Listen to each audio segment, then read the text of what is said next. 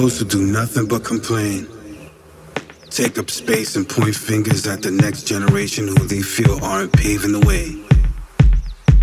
Constant complaints with zero solutions, asking for change, but not embracing the future. Being closed minded and stuck on yesterday.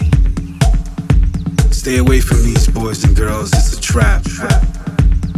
It's called a box. It blinds your views, and that's a fact. I've seen it all.